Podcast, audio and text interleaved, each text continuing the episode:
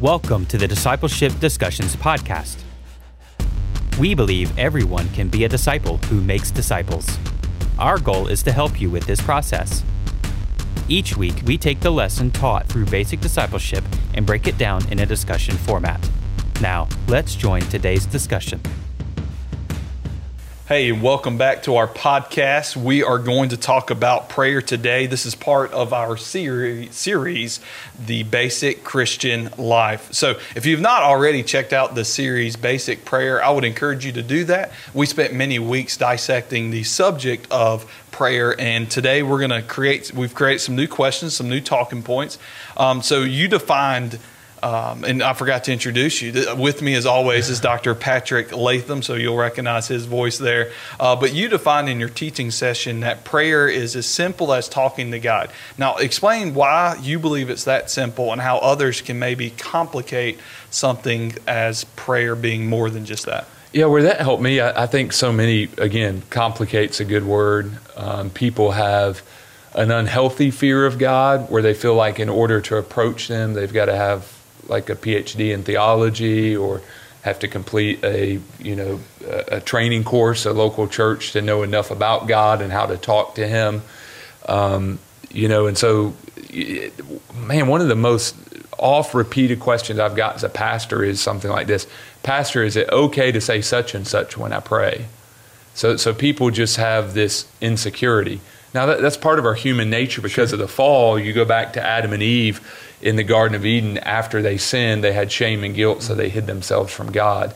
So this is a part of our human condition.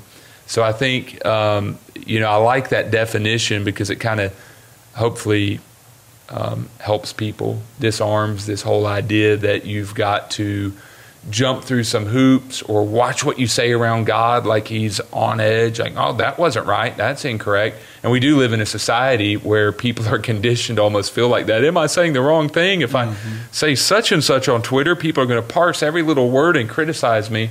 So it's like, man, relax, chill out. It's God. He loves you. You're going to say something wrong. Just talk to Him, uh, draw near to Him.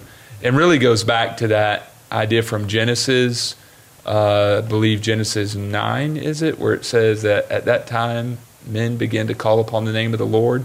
And you get that basic idea of prayer is just calling upon the name of the Lord. And guess what? You may say something wrong. You may say something stupid. I say stupid stuff all the time, I'm sure, when I'm praying. But as you grow in grace, your prayers will become more what they ought to be. Right. Something may be relieving to you is if you're afraid of saying something stupid. Um, if you even thought it before you said it, he knows. That's right. so it's like you're not going to impress God through prayer. Um, so I love that simple definition. Prayer is as simple as talking to God. Um, you mentioned somewhere along the way, and maybe it was through a sermon uh, one day, or maybe it was a conversation we had, the importance of a church having a vibrant prayer life. And mm-hmm. Jesus said in Mark 11, 17 that my house will be a house of prayer. Uh, now that is one of my favorite scenes of Jesus where he goes through with the temple yeah, and the whip and all that. And so flipping tables, I think that's awesome. But his response was, you know, you created a den of, you know, yeah. of, of foxes. And it's like, no, no, no. I want to have a house of prayer yeah. uh, for the nation specifically. So how does a church do that? How does a church be a house of prayer? I, th- I think too, to realize what Jesus was talking about there, first of all, he's speaking against a problem. You know, uh, so many people, it's unfortunate they read that passage and say, we can't sell stuff in the church. You know, never thought about that. Yeah, that's, that's all funny. they focus on. Right. And it's like, no, he was speaking on a specific problem here. I've heard it like, I mean, I've, I've had people say, well, we can't collect money to go on youth trips. That's like crazy extreme example. Um, or we can't sell a T-shirt or a, a, a Christian resource or a book. Um, and you know, yes, that involved selling stuff, but their heart was in the wrong place. They were making merchandise off of people. In other words, they were inflating prices in order to make a gain when it come, came to things of worship. But then also to see what Jesus was not, don't just look at what he's speaking against, look at what he's speaking for. He's saying, My house shall be called a house of prayer. And so, um, you know, then you've got to ask, what does he mean by that? And I think we need to have a, a view of prayer that's more full orbed or more robust, more developed than just the idea of, um, you know, closing your eyes, bowing your head, clasping your hands, and reciting a prayer to God. Um, I, I would see singing and worship as being an opportunity for prayer. Mm-hmm. Um, I think there's precedent in that for Scripture. Colossians chapter 3, the way he speaks of uh, singing and songs and hymns and spiritual songs in your heart. Um, you know, you look at the Psalms, I think those are prayers set to music, mm-hmm. you know. So, and I think that will really help our worship, our approach to worship as well, when we see that worship isn't just a song service with somebody up there leading and kind of quasi performing for us, and we're evaluating did I like that song? Is that my style? What did I think about what they wore? No, we've got to think about that as prayer. I had Greg Laurie say worship is just prayer set to music.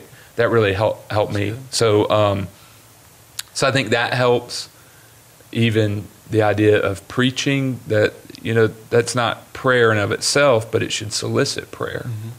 Um, so I think you know having a more full orbed view of of what we do in church as involving prayer, but then secondly, you do have to make sure you weave in times for prayer in the worship service.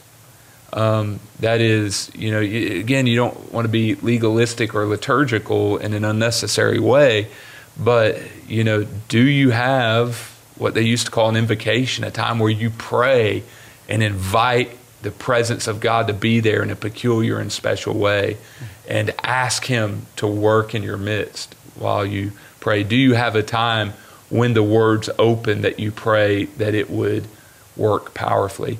Do you have a response time um, where you um, allow people to seek the Lord in response to what they've heard? do you have what used to be called the benediction, like the blessing at the end, where you pray, like, Lord, now as we go, send us out and help us to live in light of these realities? I, I don't know, you know, if you've caught on, I, I include usually all those types of prayers. I don't call them that, right. but it's like when I lead worship, that's a part of worship.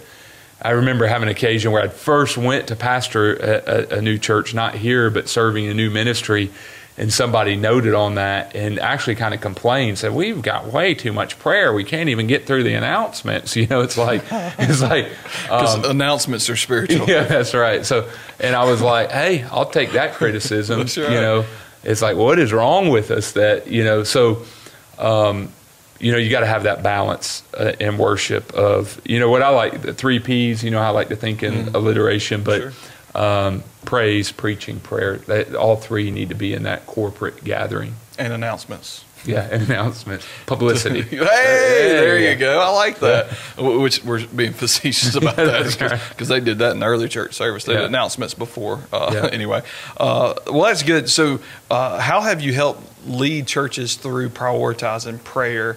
Outside, of course, I think the history of the Wednesday night prayer meeting is, is mm-hmm. pretty thick, mm-hmm. um, but but there has to be more, right? And mm-hmm. so, how have you helped lead churches to be um, prayer warriors for the house of the Lord, which we know is us, to be yeah. uh, a house of prayer? Yeah, I would say um, preaching and teaching on it. I would say uh, leading by example. You know, you can't hide the fact. I guess you can hide the fact that if you don't have a prayer life, but you can't. You can't like. Um, man, you can't like really encourage with enthusiasm. Like you can't fake it till you make it if you're not if you don't really have a prayer life, right. and you just don't know what you're missing. There's a lot of people who do well in ministry because of um, personality, because of natural giftedness. But I would, eat, and you know, somebody could look at that exception. Well, look at well, that guy's done personality, natural giftedness. Doesn't say much about prayer. Doesn't seem to have a, uh, a, a strong prayer life. Can't tell us much about prayer um, I would use the old line from Spurgeon. Somebody said one time, you know, Spurgeon, you, you say that preachers ought to get an education and you don't, and you're the prince of preachers, blah, blah, blah, blah, blah. Look how you've been used. His response was, imagine how I could have been used if I would have been more educated, mm. you know, and more trained in scriptures. So I would say that out there. There's a lot of folks with natural giftedness, um, but they don't have that real spiritual life that comes from prayer. So I would say, you know, in order to lead a church in this way, you've got to teach it, but then you've also got to live it. You know, prayer is something that will be not just taught but caught. Correct. So um, I found for me is just gathering those guys around me too, that where I have incremental prayer times throughout the week. Like I know Deacon so and so is going to meet with me on this day, or staff member so and so is going to meet with me on that day, or layman so and so is going to meet with me on that day, and I'm praying with those guys, and they hear me prayer pray. I remember hearing a deacon one time in front of our church got up and he was doing something, but he wanted to say, he said, and I don't say this to brag on myself, but he said, I want to let you know I, I pray regularly with our pastor and I've heard his heart. And it just taught me that, man, um, as a pastor, I'm leading through praying with him. So teach it, live it, pray with others, and then strategically weave prayer into the ministries of church. I mentioned that with Sunday morning, mm-hmm. but then there's ways through prayer lists, prayer updates, prayer emails, prayer at every event. You've seen in staff meeting how I like to lead us, like, okay, let's pray over. It. We've just gone over calendar. Let's pray over it. You know, just weave prayer into mm-hmm. everything in little ways. It doesn't take much to do that. I think that's good, and you, you hit on a little bit of a Spurgeon quote there. So let's let's bounce into and let's finish up with this. Throughout church history, uh, we know of guys who are men and women who are people of prayer. Mm-hmm. Um, so share with us some stories or some insights that you've learned from the saints. Yeah, yeah. So you, uh, man, church history is so important. You receive so much encouragement there. You see who God's used mightily, you and you see that prayer was a huge component of their life. Mm-hmm uh, you know, you just read church history and you see that mo- the, the, the, awakenings really were built upon prayer and the Word of God. Um, you know, and then I've just, there's just a string of people in church history that I often think of, and those examples come back to mind. Spurgeon, rarely ever, if ever, preaching without people in the basement underneath him praying. Mm-hmm. And he would say, The power in this pulpit is not here, it's beneath me. Um, you think of George Mueller and uh, how he had funds for uh, ministry, how uh, the Lord miraculously provided. We had our children read a paperback on Mueller recently, and just see how um, the Lord, you know, for his orphanage, just provided miraculously over and over again. Um, think of so many examples. I can think of even modern day examples. You know, quote that always uh, stuck with me, or not really a quote, but it was said that Billy Graham was asked if you could have your ministry to do over again, what would you do differently? He said, I would pray more. Um, I can think of, um, you know, others in in modern day who've just their example in prayer. Jim uh, they Cymbala? Cymbala, right. You're yeah. my pronunciation guy. Yeah, which is name pronunciation Yeah, yeah, guy. yeah. Cymbala. I think it's, that's what I said. I may not be right, but yeah. we'll say it with confidence. Yes, that's right. So, um, you know, I just, I, I, think of him and his heart for mm-hmm. prayer. Mm-hmm. And I heard him preach in Oklahoma City on one occasion to pastors and just like, what are you doing? You don't pray.